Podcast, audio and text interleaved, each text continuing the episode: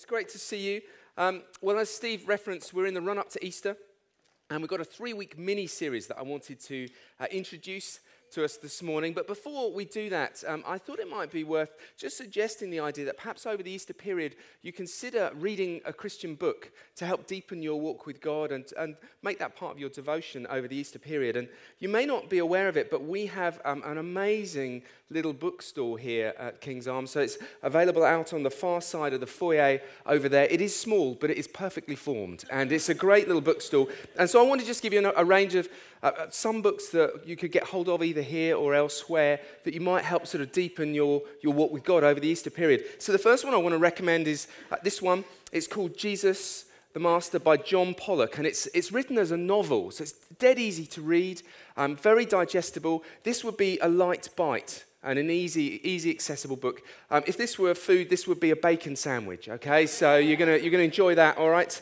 Uh, but next and a bit further along uh, would be this one by N.T. Wright or Tom Wright. He writes under two different names. And um, this would be a, a big, sweeping look at the implications of Jesus' mission and ministry. And it's actually the inspiration for the mini series that we're part of today. So I'd thoroughly recommend that one. It's a little bit more wordy and it's going to take a little bit more to digest this. So this would be steak and chips, okay? There's stuff to, to chew on here and you're really going to enjoy that.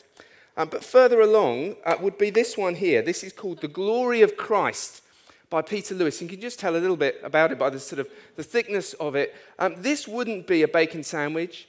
Um, it wouldn't be steak and chips. This would be Christmas dinner with all the trimmings and cheese and biscuits. That's what, that's what this one is. It's, it's rich, it's dense, it's deep. You want to you wanna really chew on it. And uh, when you're finished reading this book, as with Christmas dinner, probably all you want to do is slump on the sofa and hold your belly. Um, maybe watching, you know, The Great Escape on TV or something like that. That's all you're going to be able to do after reading this. So there's a whole range of different books available in the bookstore, and I thoroughly recommend it. We've got new books. We've also got second-hand books from as cheap as 50 pence and uh, our lovely volunteers staff that. So do take advantage of that. I'm going to leave these books down at the front here so you can take a look at them and, and let me know if you want to borrow them. You'd be welcome to borrow them from me. Okay? But before I sort of get carried away promoting books, I probably should have been in marketing. Before I get carried away with that, why don't I just pray for us and then we're going to look at a Bible passage together. Okay? So, Father, we just want to thank you so much for the privilege of being together. Just as Steve said, thank you for the freedoms we enjoy in this country, that we can gather, that we can speak about you, we can sing about you. Father, we want to make use of those freedoms for all we're worth, Lord God. Father, we want to enjoy this time with you. Thank you for all that you are doing this morning. And Father, we make our hearts available to you. Come, keep speaking to us. Thank you, Father, that Jesus is the most magnificent figure in all of human history. And Father, we want to take time today savoring who he is. Thank you, Father, there's always fresh, fresh revelation. That eternity is going to be about more and more discovering who you are. Father, we pray, would you continue that process this morning? We pray. In Jesus' name. Amen. Amen. Okay, short little passage for us this morning that I'm then going to refer back to in a little while. You'll find it in Mark chapter 1 if you want to follow it through in the Bibles on your phone, or I understand that the Bible's now also available in book form. Um, so if you brought a Bible with you, otherwise it's going to be on the screen behind me here. And it's the story of a man with leprosy who encounters Jesus, okay? And it goes like this a man with leprosy came and knelt before Jesus, begging to be healed. If you are willing, you can heal me and make me clean, he said. Moved with compassion, notice that, moved with compassion, Jesus reached out and touched him. I am willing, he said. Be healed. Instantly, the leprosy disappeared and the man was healed. Then Jesus sent him on his way with a stern warning don't tell anyone about this. Instead, go to the priest and let him examine you. In other words, go and get this checked out thoroughly. Take along the offering required in the law of Moses for those who have been healed of leprosy. This will be a public testimony that you have been cleansed. However, the man can't contain what's happened to him. He's just too excited, and despite the stern warning, but the man went out and spread the word, proclaiming to everyone what had happened. As a result, large crowds soon gathered round Jesus, and he couldn't publicly enter a town anywhere. He had to stay out in the secluded places, but people from everywhere kept coming to him. Great. Well, I wonder if you've ever heard or received some news or information that you know is just going to affect your life from now on. Um, perhaps sometimes it's in the form of a personal piece of information that just affects you and those around you. You know, you get the phone call to say the medical test is clear, or your visa has come through, or you've got the job. Or perhaps sometimes the information comes in the form of an event. Uh, uh, something happens. I remember when Noah was just very little and he was at the age where he was just about to crawl. And uh, Emma and I were sort of willing him on for what felt like weeks to get him to, you know, just, you can do it. And then suddenly one day he just got the knack of it and started crawling across the lounge floor. And there's this moment of rejoicing. And then that second moment that comes to all parents as it suddenly dawns on you oh no, we're going to have to move everything in the house and everything's going to have to shift up three foot. Sometimes the, the news is personal in nature, but other times you hear some news and you realize this isn't just going to affect me and my life, this is going to affect things on a massive scale, maybe even nationally or internationally. I think those of us who are old enough, uh, most of us will remember where we were when we heard the first reports about the planes flying into the Twin Towers. I certainly know where I was then. And I think many of us in that moment instinctively knew the world's never going to be the same again after this. It was news that changed everything. But of course, it's not always the bad news, not always the negative stuff. The photos coming up here on the screen are from May the 8th, 1945, um, the day when news finally broke out that Nazi Germany had surrendered, and they'd signed the unconditional surrender document that meant the, the formal cessation of hostilities in Western Europe, VE Day. And people poured out onto the streets. Even, um, even after dark, thousands went into central London. And after years of blackout, now floodlights were brought in specially for the occasion. There were fireworks, there was dancing in the fountains, there was community singing, and people kissing strangers bit like Bedford on a Saturday night. There was lots of that. I'm kidding, I'm kidding, I'm just joking. There was this sense of jubilation and celebration. One reporter wrote this, and I, I love the, the Britishness of this. Mr. Churchill was greeted by cheering crowds as he made his way to Whitehall and appeared on the flag bedecked balcony of the Ministry of Health. God bless you all. I can't do a Winston Churchill. I'll try. God bless you all, he said over the loud. That's the best I can do.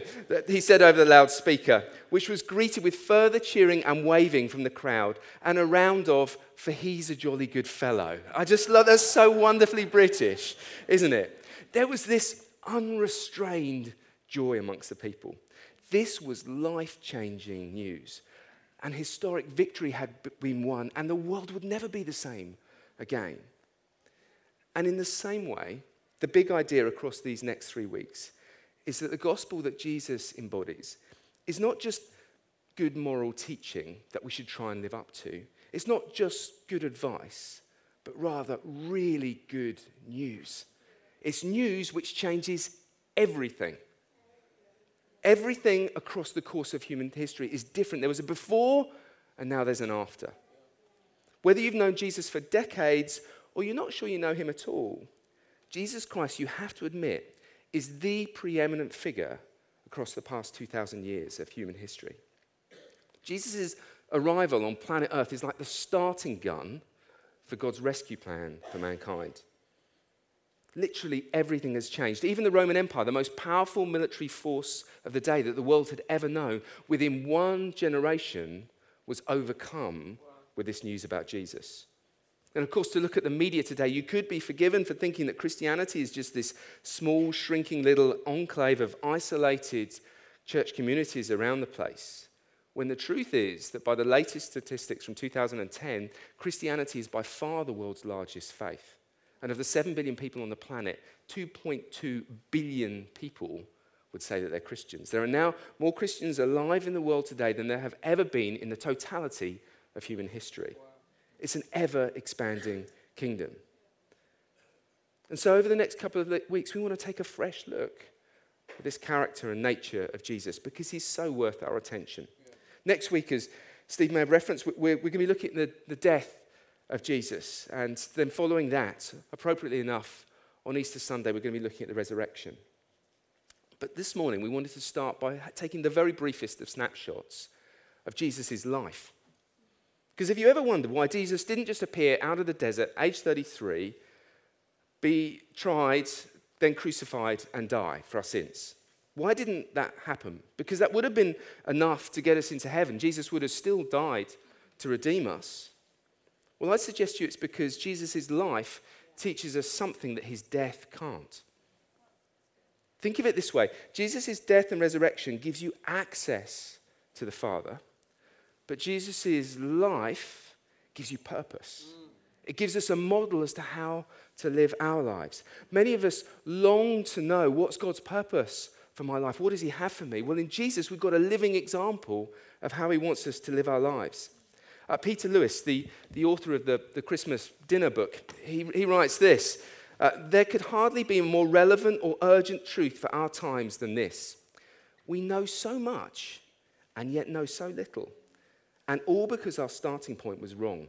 Our data banks are loaded with technical know how, while our century has become bankrupt of know why. That's so true, isn't it? We, we don't know why. We don't know what, what the purpose is for us.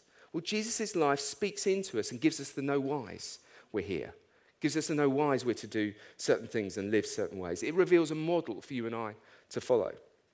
So, this morning, just for the sake of brevity, I want to just pull up two things, two implications to acknowledge uh, from this story in terms of the way that we are to live our lives. The first, first revelation really is that Jesus' life reveals to us what the Father is like. John 14 says this He who has seen me has seen the Father. Jesus steps out into our world to live a life showing what the Father's like. So many people wonder, what's God like? Well, then look at Jesus. I read um, recently about a lady called Dorothy Sayers. I don't know if you've, you've heard of her. Um, she wrote mystery stories, a bit like, um, a bit like the Sherlock Holmes stories, that kind of thing. And she was a remarkable lady. She was one of the first women allowed to study at Oxford uh, before they even dished out degrees to women. Uh, she described herself as not particularly glamorous, but she was known to be sharp, sharp-witted and intelligent. After Oxford, she started writing these mystery stories, and they proved very popular. And she created them around one central character, a character called Lord Peter Wimsey, an aristocrat who would solve these mysteries. And she wrote several of these stories, but after a while, she realized that this principal character uh, was starting to lead a bit of a sad, solitary existence, and she didn't want him to develop that way. She wanted to bring him a bit more to life. So, to, keen to bring out his personality, what she did is she introduced another character into the plot, a lady called Harriet Vane, as to kind of act like a foil to Peter. Harriet, in the stories, was a remarkable lady, one of the first women at Oxford not particularly glamorous, but sharp witted and intelligent. Oh, and also wrote detective novels. Remind you of anyone? What had Dorothy Sayers done? Well, she'd identified a need and then she wrote herself into the narrative. Put another way, the author stepped into the story. When we look at Jesus, we're seeing how the author has stepped into his story. He identified a need and came himself to resolve that need. If you've seen me, you've seen the Father. Some people refuse to follow God because they think of him like the big headmaster in the sky. When the reality is, we see him here, physically, emotionally present, with the lepers and the outcasts. In verse 41, we see him moved with compassion. I'd love to have seen not just the words, but the expression on his face as he said that. He is Emmanuel, God with us. As John 1 puts it, Logos, uh, the word, meaning the total message, became flesh. The total message of who God is and what he wants to do on planet Earth became flesh to communicate with us. You want to you wanna know what God's like? Well, in Jesus, you get an exact representation of the Father. His character, his nature, the things he loves, and the things he hates. The way he feels about the poor and justice and riches and a hundred other different things.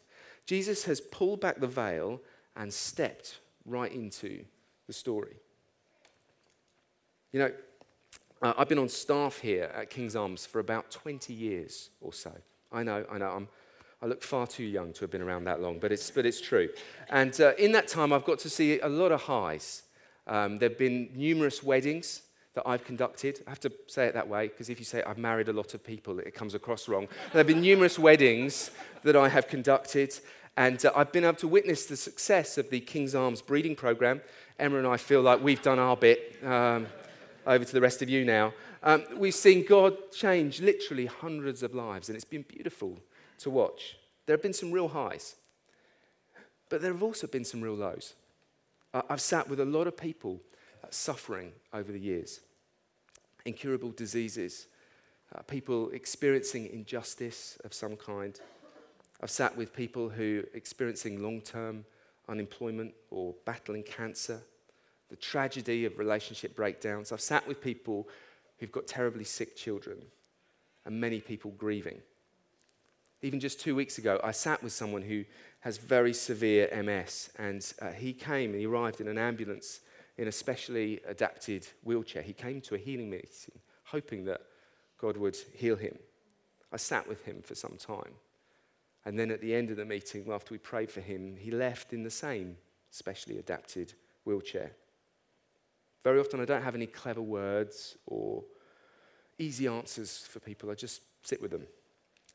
And my observation is you'd think, with all that suffering, with all that's going on for those people, you'd think it would probably be the physical pain that they're enduring or the practical implications of the suffering they've got that would be the most difficult to handle. You'd think it would be those things the, the pain and the, the poverty or the practical implications. But without doubt, from my experience sitting with lots of people over 20 years, I would say that the greatest challenge, the toughest aspect for people who are suffering, is when they feel like no one else around them really understands. That's what's the hardest for them. It's this thought that no one else really gets it. That feeling of being isolated, alone in their suffering, that is the hardest part for so many. But sitting with those same people, I've come to realize that whilst that's the greatest challenge that no one around here gets it, the greatest comfort to those very same people is they've experienced that God gets it. Yes. That He gets it, He understands. And that's of immeasurable comfort to them in the midst of their suffering. Perhaps above all else, Easter shows us that we don't follow a distant, disinterested headmaster in the sky, yes. but rather the God who steps into the pages of his own story yes. to rescue us. As the Son, of course, he knows what it's like to personally suffer unimaginable pain and isolation. But also, if you think about it on the flip side, as the Father, he also knows what it's like for someone he dearly loves to suffer that pain. He's experienced it from both sides of the equation. Jesus knows what it is to suffer. He knows what it is also to experience deep shame as he hung on the cross. He knows what it's like to be unjustly accused, and he knows how it feels when your closest friends desert you. He understands singleness and he's acquainted with poverty and isolation. Jesus gets it. He gets you and your circumstances. Isaiah 53 3, I've got it on the screen, says this He was despised and rejected by men a man of sorrows and acquainted with grief. And as one from whom men hide their faces, he was despised and we esteemed him not. Jesus gets it. I remember hearing about the story of a, a, little boy who got injured in the playground and he cut his knee and he was, was just floods of tears. And so the teacher sat him on some steps to one side in the playground. And uh, a little while later, the teacher turned around and noticed that there was a little girl sat next to him on the steps. And so she walks across and she says to this little girl who sat beside this boy in floods of tears, she says to the little girl, Well, can I just ask, what, what, what are you doing? And she said, oh, oh, he's my friend. I'm just sitting here to help him cry. Which I thought was terribly sweet. What's the father like? He's the one who comes and sits next to us and helps us cry. But of course, as poignant as that is, the story doesn't end there. It's not just that Jesus is kind and compassionate, He's not just a good listener. That's not the end of the story. He's also motivated to take action, to do something about our situation. Jesus is literally a man on a mission. And right there in this tiny little scripture that we read, in this little interaction, there's this clash of two kingdoms as the kingdom of leprosy comes head on with the kingdom of God. Verse 41 says this Jesus reached out and touched him. I am willing, he said. Be healed. And the man, it says, is instantly healed. There's this contagious kingdom of love that drives headlong, headlong into the kingdom of leprosy. For those of you who don't know, um, leprosy is a bacterial infection which deadens people's nerve endings, particularly in the fingers and the toes, and eventually it leads to injury and permanent disfigurement. I can't show you the photos, they're too graphic in case there are children in the room. It's a terrible disease, and you may not realize it, but it's, it's around even today. And every day, 600 people are diagnosed with the disease. And because of its contagious nature in first century Palestine, um, people would shun and keep away from anybody who was suffering with leprosy. People, the religious leaders included, were frightened if they got too close, a little bit of leprosy might rub off onto them. A little bit, this contagion might be caught. So they follow an avoidance strategy. It's like keep them at arm's distance in case you get contaminated. But what's so often the case with Jesus is it's not just what's going on in the physical, but it's what's going on in the spiritual as well. It's mirroring the same thing. Because it wasn't just that people would physically isolate people, they would socially and spiritually isolate those who are suffering. And the same mindset still applies today, doesn't it? Not necessarily just with disease, but with anything that might interfere or pollute us. Withdraw in order to remain pure and clean. That's so often the strategy. And to be honest, Christians can sometimes be the worst offenders for that. We'll make our church like this little fort this, this holy huddle where we'll be safe and secure from the big, big bad world, and then we'll have our Bible studies and hunker down, and then we'll, we'll hang on until one day we die and reach the safety and security of heaven. Phew, everything will be all right. Except Jesus teaches us to pray, Your kingdom come on earth as it is in heaven. You see, heaven isn't a place to escape to. It's a kingdom to usher in. Heaven is a superior reality to bring in to our world. Revelation 21 and 22 describes what happens at the end of the story, and it says the new Jerusalem comes down out of heaven to earth. That's the end of the story. Romans 8:21 says that God's plan is not at the end of times just to scrap everything and then have planet Earth 2.0 or something like that, but rather to redeem this world. It's a renewal of planet Earth. And in the same way, Jesus, as he approaches this leper, is not thinking, oh, I hope some of this leprosy doesn't rub off on me. Jesus is thinking, the kingdom of God is going to rub off on this leper. It's a completely different mindset. Just like VE Day, Jesus has a victory to broadcast to this man, not just in words, but in action. If you like, Jesus is contagious. He's the carrier of good news. He's got this gospel and he's going to spread it wherever he goes. That's the life that he's modeling for us. Our destiny, people, is not to hang on and hope. We were born for more than that. Yes, there's bad news all around, troubling signs. I'll admit that. Yes, yesterday it was hard to tell from the news items which ones were April Fool's jokes and which ones were the real news. I get that. It is troubling, but please don't dig a bunker in your garden and fill it with cans of beans. That is not going to help us. It's not time to isolate ourselves, it's time to get amongst people. You and I are contagious with the kingdom of heaven. The Father longs to pour out who He is to the world around Him. In the big stuff and the small stuff, it all counts. We were on holiday last year, and uh, as is our wont, we were in a fast food restaurant feeding the children. It's a fairly fairly predictable pattern. And um, was a mix up with this, with this order. And uh, the waitress, a lady in her mid 50s, uh, comes over to us. And uh, she spoke with a really strong accent. And uh, she was very helpful and sorted out the order and everything. And uh, then I just took a moment and I thanked her for her kindness and told her how good she was at her job. I just said, You know, I just want you to know you are really good at your job. You've taken such good care of us. That's all I said. And as I did that, her eyes started to well up with tears. And suddenly everything poured out. She said, Thank you so much. I've never heard anybody tell me that I'm good at my job. And then she, she just sat with us for a moment and told us her story. Um, she had Uh, she'd come from Eastern Europe and was qualified, I believe, if I remember rightly, as a chemical engineer, so highly qualified lady, and her husband, a university lecturer. But they'd been unable to find work. The jobs that they had had fallen through, and now she was forced to work in the fast food restaurant in order to just try and make ends meet. But she said to me that the trouble is, I'm concerned that my accent means that I'm not very good at my job and that people don't understand me. And so, so you know, we, we're using the, the, the napkins from the place to pass to her to dab her eyes as she's speaking to us. And we were able just to encourage her further. And we said to her, look, it wasn't appropriate at the time, but we said, look, as we leave, as we drive away, we're going to spend some time praying for you. It's just in the little things. You know, most retail places, they'll, they'll have little forms that you can fill out to give feedback about staff. I love filling those things out because it's an opportunity to send a little encouragement to somebody and maybe put God bless at the end or something like that. It's, it's a small act, but it's the kingdom of God being contagious. A little bit of the kingdom of God is rubbing off in a fast food restaurant. You know, uh, also with the stage of life that I'm in and the things that season of life and the things that are going on in my life, I, don't have lots of spare emotional capacity, if I'm honest.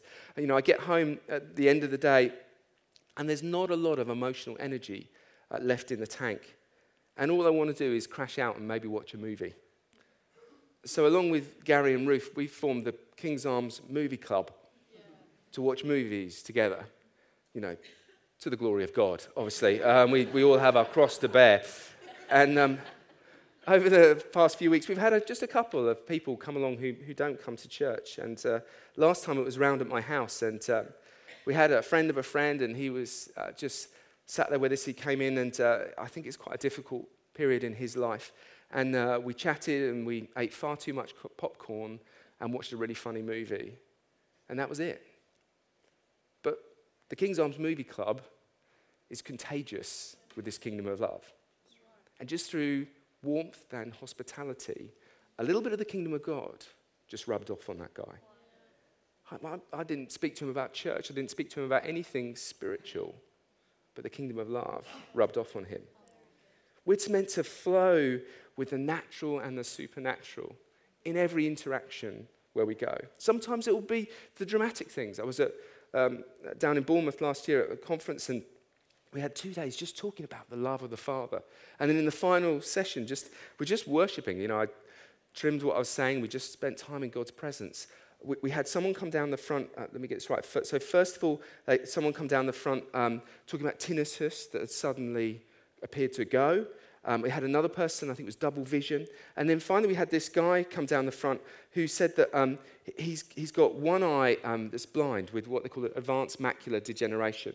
And uh, the other eye was good. And in worship, he, he got out a hanky and wiped his good eye just because it was a little bit moist. He wiped his good eye.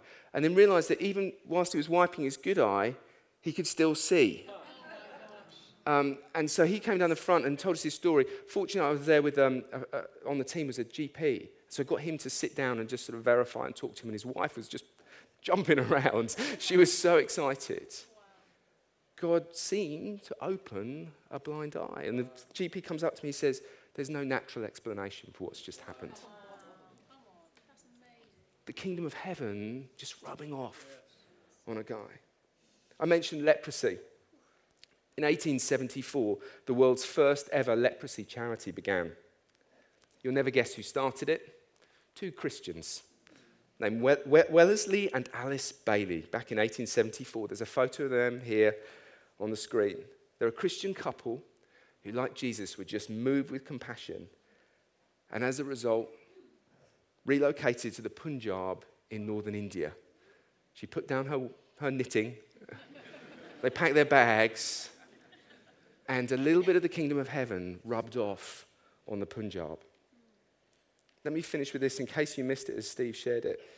This is the extract from the letter that, from someone who came on one of the King's Arms Alpha courses. I would like to say a big thank you for the time and effort you put in with us over the past four years. Four, but, beg your pardon, four weeks. Uh, that was a long Alpha course. Uh, four, last four weeks. I really enjoyed the time and the way we could just relax and talk freely about the Bible and Jesus himself. I'd like to say here and now that I've asked Jesus into my life and look forward to coming to your church myself and spend time with you all. I have always had something missing in my life, but I think I've now found it. Thanks again. And of course, what made that letter all the more special, as Steve said, is that it came from Bedford Prison. Because this ca- contagious kingdom of love reaches there too. People, the author has stepped into the story. Everything is different now.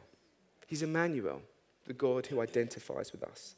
But more than that, he's got a victory to broadcast, and he's chosen to communicate it through you and me.